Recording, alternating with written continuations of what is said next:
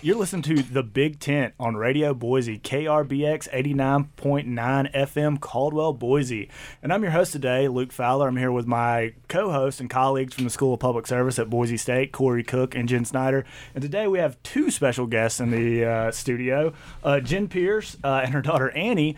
Jen is a professor of geosciences at Boise State, uh, and Annie is a grad student. Are you a grad student, Annie? I think second year grad student. No. and he's in the first grade at Washington Elementary in Boise, right? Miss Peterman is your teacher. All right. So uh, with Jen today, and I'm sure Annie's going to chime in if she's needed. Uh, we're going to talk about some uh, one of the burning issues that are affecting oh, the West. you didn't. And then I totally that was coming. He's I, been preparing for two weeks to say burning issue. So so today we're going to talk about wildfires. But I want to say this, Jen. I hope you're prepared to carry the show because I spent all day coming up with that pun. So I really have nothing else to say. so uh, Jen is going to tell us some stuff about wildfires. Uh, but first, let's start with this. You are a geomorphologist, correct? And also it took me like 30 minutes to learn how to say that word earlier. Uh, what is that? Because I have no idea. Well, a geomorphologist is literally translated someone who studies the shape of the Earth. Uh, so geo Earth, morph shape. Um, but what uh, what we do in more practical terms is we study how glaciers and rivers and wind, other types of processes affect the way the Earth looks. All right. So uh, that's really interesting, especially out here in the West, right? Because we see rivers and glaciers and stuff like that change on a fairly regular basis, or, well, maybe regular, over, over many years, not, not like geologic yes, time right. scale. Yes. Right. Absolutely. So, I mean, we live in a very uh, dynamic place um, here in Idaho. We are really lucky to have um, beautiful rivers and canyons that we all like to enjoy, the high mountain ranges, the sawtooths that many folks may visit here over Labor Day weekend, which have been sculpted by by glaciers. Um, here in the Snake River Plain, we have more kind of wind processes acting, and of course, the underlying geologic controls, such as the passage of the Yellowstone hotspot. So there's uh, Idaho is a great place to be a geomorphologist. What are some of the subfields? So I'm interested. I'm fascinated in the field, and so uh-huh. you, obviously you, you, study wildfires. But what are some of the subfields that people so, focus on? So um, there's glacial geomorphologists. There's fluvial geomorphologists. There's desert geomorphologists. So kind of um, coastal geomorphologist. Mm-hmm. It's um, it's based on kind of the different regions and what the most important processes are that affect those. Also, over longer time scales, of course, there's tectonic geomorphologists, mm-hmm. so um, who are getting um, into these longer million year time scales of uplift and, for example, the formation of the Colorado Plateau and things like that. So. What does a fluvian mean? fluvial. Don't pretend you weren't thinking it too, Corey. Oh, I knew. I, I just was waiting for you to say. fluvial is a fancy word for rivers and streams. Uh, so that is a fancy word. it is a fancy word. Jen, I'm curious how you came to be interested in in wildfire. How you um, came around to working on that topic in particular. Well, it was one of those things, as uh, you'll understand in academia, was somewhat serendipitous. Um, I was at University of Oregon finishing up my master's, where I studied the effects of dredge mining on streams, so completely different. And uh, there was a new faculty member there, and he said, Hey, I just got this um, grant to look at the effects, uh, long term effects of wildfires on landscapes in Idaho. Do you want to do that for a PhD? And I said, Where? South Fork Payette, yeah, I want to do that. Uh, and so that's what got me interested in fires. So I spent my um, time as a PhD student up uh, living on the South Fork Payette and studying long term records of fire through layers um, in alluvial fans, which are these deposits. So you could actually use um, what's called radiocarbon dating to date times when past fires burn the landscape and come up with uh, history of fire. So. And you do that by, by through the through the, the water. Um, so those records were reconstructed from sediment deposits. Mm-hmm. Um, so following fires, and of course we know this from modern fires. Um, fires have a profound impact on the landscape and they reduce the, of course, or annihilate the vegetation, um, and that can greatly increase the risks of flooding and debris flows. So, what I was looking at along the South Fork Payette were um, these layers of old fire related debris flows. Um, or you know muddy uh, kind of flood deposits and charcoal and you can actually date that charcoal. And so I can come up with a record of fires over the last 7,000 years. And I think the reason, you know, who cares, um, other than just being curious, right? But uh, the reason why this is important is it showed us that even prior to any fire suppression, kind of Smokey Bear era, there had been large stand replacing fires in the South Fork Payette about a thousand years ago during a time when it was really warm and dry. So. Those bears and their their fires always causing issues. um, so I do have a. So is the uh, Great, that's the takeaway. For Yeah, right. that's what you should all take away are, are bears and forest fires. There's a relationship there. So uh, is the- Correlation is not causation. yeah, is the but South thank you. Fork of the Payette is that a particularly interesting air, like place to research fires for any reason? Well, it was a good place to look at fires in ponderosa pine systems because, first of all, that's where ponderosa pines grow, right? Um, but also, it's a very, um, let's call it sensitive area where um, that kind of erodible Idaho granite um, will um, have a big response to fire. So, here in Idaho, we have fire related debris flows often in the Idaho batholith. So, it's a good place to study them because it was geomorphically sensitive. So we're gonna take a uh, quick break from uh, the Big Tent here on Radio Boise, and we'll be back when talking more about wildfires in a few minutes. Hey, it's Black Joe Lewis, and you're listening to KRBX 89.9 FM Caldwell, Boise. This is Radio Boise, community radio for Boise and beyond. on Radio Boise, and uh, I'm your host of the Big Tent, uh, Luke Fowler. I'm here with Corey Cook and Jen Schneider, along with our special guest Jen Pierce and her daughter Annie. We're talking about wildfires.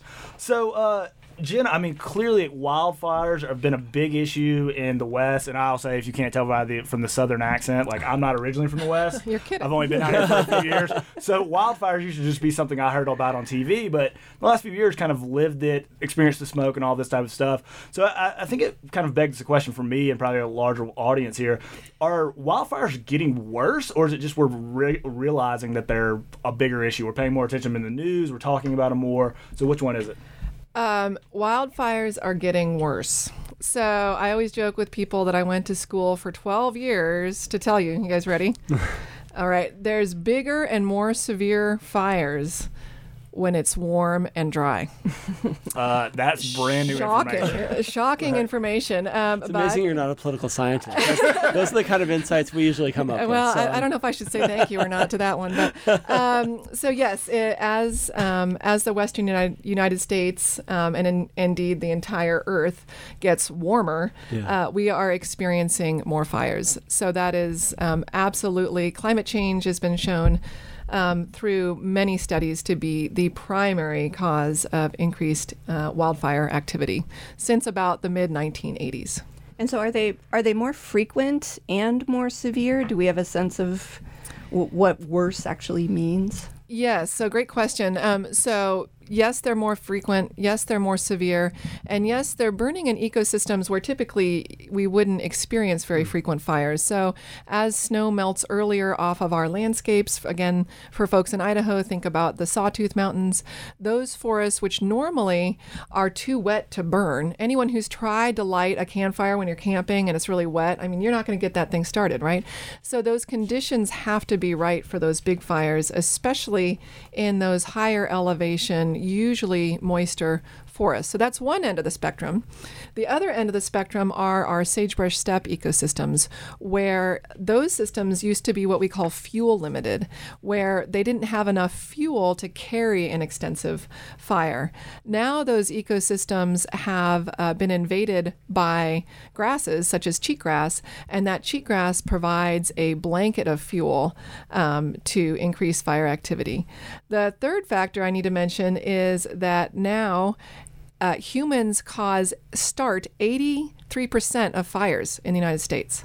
So human ignitions also play a really big role in increasing fire activity. Can you talk about a little bit more about those human ignitions? I mean, I assume like not eighty three percent are like purposeful arson based fires, but I mean, like, can you kind of talk about like where that might come from and what uh, behaviors might lead to them? So there's um, there's a couple different categories there. Of course, there's um, the the factors that we can't control. For example, if your car catches on fire, um, you certainly didn't intend that to happen, right? Um, but that um, had been a leading cause of fires, especially on that corridor between Boise and Mountain Home. Uh, that's actually a real success story where the BLM has partnered with other folks to um, create a uh, a corridor um, where they have mowed down, and you might notice it next time you're driving, um, completely remove remove the fuel from the interstate to prevent those fires. Other types of ignitions are through negligence, so just not putting out that campfire. So, all of you who are thinking of going or planning to go camping this weekend, really remember that um, that putting those campfires out completely is a is a big issue. Driving on um, on grass and having sparks from your car uh, catch catch that grass on fire, and then finally fireworks. Um, and exploding ordinances. So hmm. things that we know cause fires, but they're still somehow allowed. Jen, can you help us understand really what's at stake here? Because I think there are probably folks out there who would argue look, fire's a natural process. We've interfered with these natural processes for a long time, like, for example, with fire suppression. And this is just part of what it means to live in the West. Is that is that the right story here? Well, that's um, that's a little part of the story, but um, what uh, what we're finding out again through more studies and more data analysis is that the um, fire suppression we were good at putting out fires again in that kind of smokey Bear era in the 60s and 70s when it was relatively cool and wet. So yes, we did suppress fires, but that wouldn't have been a very fi- fiery time anyway. What the studies show is that the underlying primary cause of recent large and frequent fires is is our warmer and drier summers. So it is a climate driven process. So, in terms of ecosystems, it, is the frequency making it harder for these ecosystems to bounce back? I, I mean, so the South Fork of the Payette just had a, had a recent fire, right? Uh, well, had um, there's been multiple fires there. There was a big one in '89, and then other fires in 2000, 2004. Yep.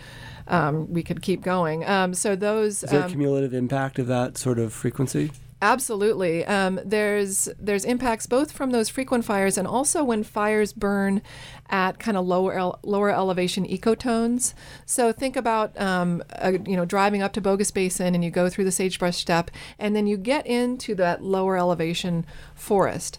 Those trees germinated hundreds of years ago when it was cooler and wetter if there's a fire in that lower elevation ecosystem, those trees may not grow back. So then we've completely changed that ecosystem type.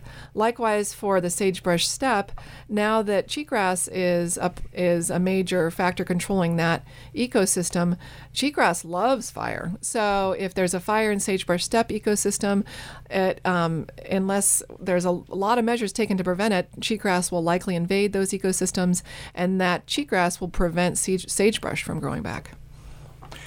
So over the long term, I mean, is there ways for us to, I mean, deal with this? Because you're saying, you know, it's drier and hotter. So, I mean, is this just kind of the reality of the world that we live in, or should we, I mean, the government, by we, be taking better steps to try to prevent this?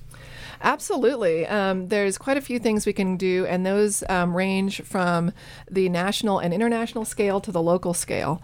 On the national and international scale, um, of course, we need to start taking steps to address climate change, which is the underlying control of of these fires. Um, so we need to change our our energy and fuel structures and really change the way we live on this earth um, to reduce CO2 levels in the atmosphere. So that's the that's the big scale picture. On um, on the more regional scale, um, really. Um, understanding and mapping those areas that are important to us for ecosystem services, for places where folks love to go and uh, and recreate. And um, I don't know what the best options are, but maybe taking management in terms of of thinning or different um, options there. On the personal level, don't start fires. Just yeah. don't start fires. No fireworks. Put your uh, campfires out. That sort of thing. Yeah, yep. yeah, it matters to all of us. Good. Yeah, uh, I mean, so on that level, of course, like I grew up in the South playing with fireworks. Um, tons of fun there, right? But you know, I, so the, some of the conversations around the Fourth of July about fireworks, and then the Boise police chief announcing that he was going to go after any fireworks dealers if their customers started fires. I found it to be a very interesting conversation, and luckily it didn't come to that because I wonder how much of that would have stood up in you know our legal processes. But I mean, those are some interesting kind of strategies in dealing with this from a management perspective because honestly, I mean, so there's only so much control we have over our environment. So Absolutely. what can we do, you know, to actually affect a change here? Absolutely. All right, you're uh, you've been listening to the Big Tent on Radio Boise, and we're gonna take a quick break. Thank you. Hey, I'm Johnny from Happiness, and you're listening to KRBX 89.9 FM, Caldwell, Boise, community radio for Boise and beyond. Can you read this in French? I'm Johnny. Je suis Paul. From Happiness. De Happiness. And you're listening to et, KRBX. Et vous écoutez KRBX 89.9 FM. 89.9 FM. Caldwell, Boise. À Caldwell, Boise. Love yourself. Aimez-vous, les gens. So we're back on the Big Tent on Radio Boise, and we uh, have a couple special guests in the uh, uh, in the studio with us today. Uh, Jen Pierce and her daughter Annie, and Annie wants to start off this third segment with a joke for us. You ready? How do you? Which key fits in a banana? Which key fits in a banana? I don't know. I have no we idea. don't know. No idea. A monkey oh, nice. I did not see that one coming. That's a classic. That's now, classic. I believe I believe Corey has a joke no, no, for us I'm too. good. I'm good. Are you sure? oh, uh, dear, dear listeners, I wish during the break you could have seen Dean Corey Cook be so excited that we were going to do. Jokes. I have I have young kids and I have a whole bunch of terrible jokes, but I, I think we'll we'll save them. Well, maybe we'll intersperse them. Yeah, you got another one. Do you have another one? She's gonna think about it. Okay. All right. Why maybe we'll maybe we'll come back. Why don't fish play tennis? Why?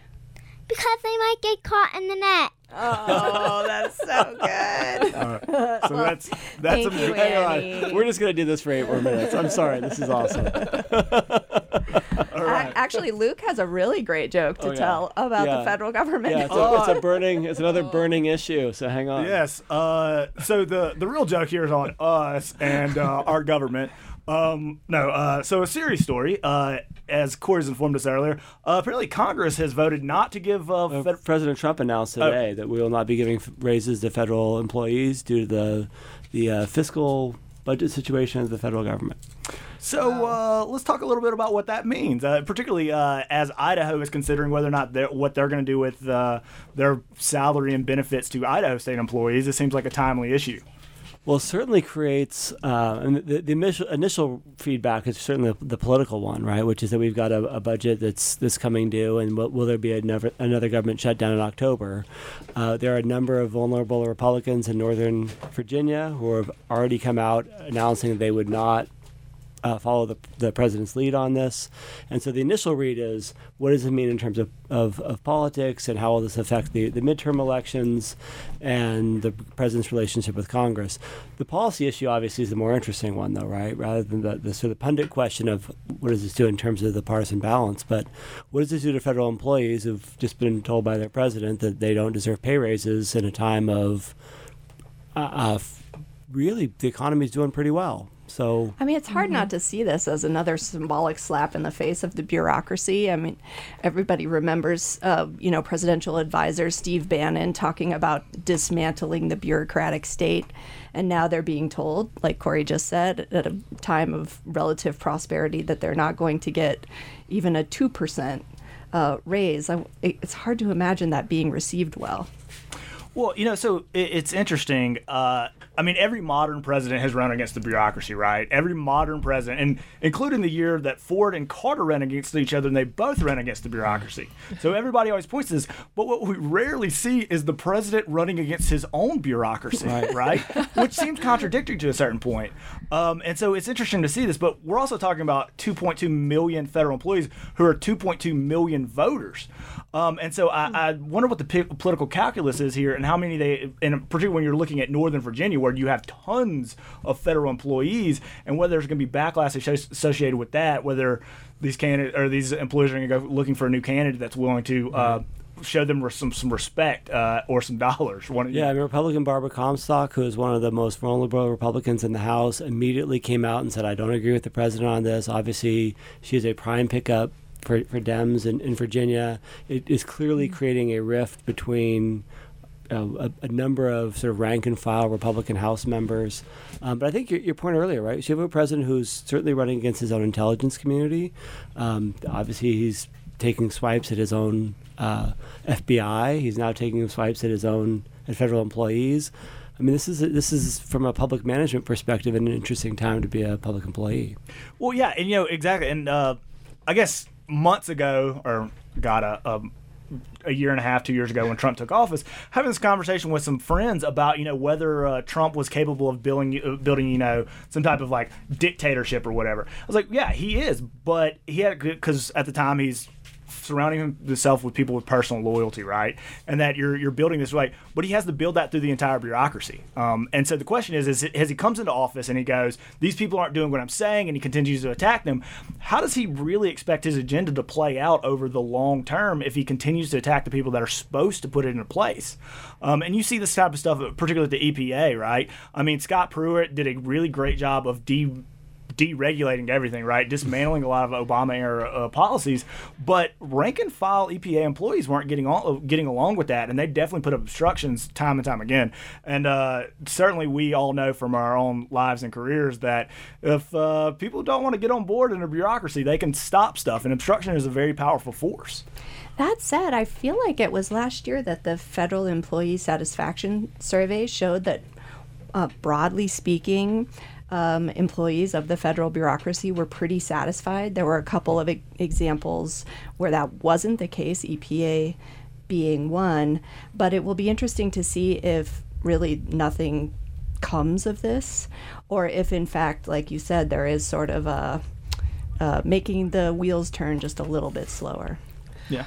What I love. I mean, listening to political and social scientists trying to actually make sense of people like President Trump. I, my job is much, much easier. I'm going to, you know, try to stick to the science. Well, so to, to connect the two, right? The federal employee, BLM are federal employees, Absolutely. right? And so, so mm-hmm. we often think about what are the effects going to be in places like Virginia, but you know, we have Idahoans who are federal employees who are working on things like wildfire prevent, prevention and main, you know, management. Absolutely. And so, you know, how does this, you know, this is not just a faceless government bureaucrat in D.C. problem. This is now BLM employees in the state of Idaho who are suddenly being told by the president they're not getting pay increases. Yeah, and again, I'll go back to that that number. It's about 2.2 million federal employees in this country. I mean, that is a huge workforce, and those are just the direct employees.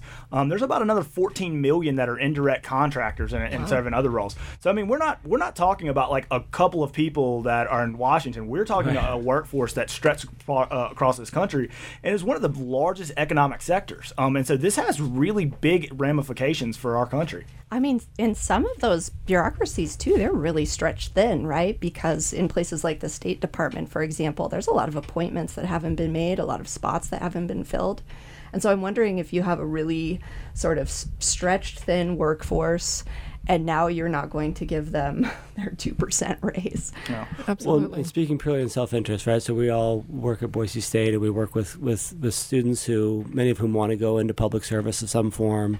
And so, what is the message for people who want to go into wildfire prevention, right? Or what is the message for for students who want to, um, you know, work to make their communities better? in terms Exactly. of- well, and I, I think that you know, for for my students, I have um, a lot of students who go in to um, work for for the Forest Service, for the BLM, and um, doing both the science they love, but really doing a service for the community. And it is hard to know what message to to send them in light of this.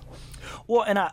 I think as somebody who has spent you know my entire adult life like studying how to make government better, there's some contradiction here, right? Where we go, the government doesn't work right, and, and Trump's out there running against it and bashing the bureaucracy. How we're going to fix it is we're going to cut government salaries and go out there and tell them how bad it is, right? And make and make these jobs seem as worse as possible. But it seems to me, would it would it make more sense to pay these people well? to attract the best and the brightest into service for our country, and that's the way we fix the bureaucracy, not by making it seem like the last ditch effort of you know whoever can't do other things it work for government.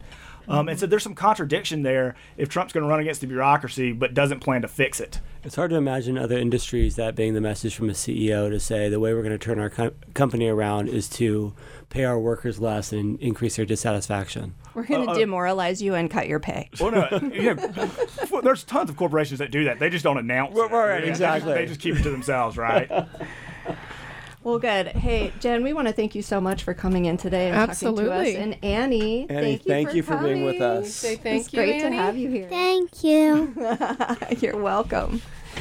So this has uh, been the Big Tent on Radio Boise. Uh, 89.9 FM Caldwell Boise KRBX. I think I got that backwards this time.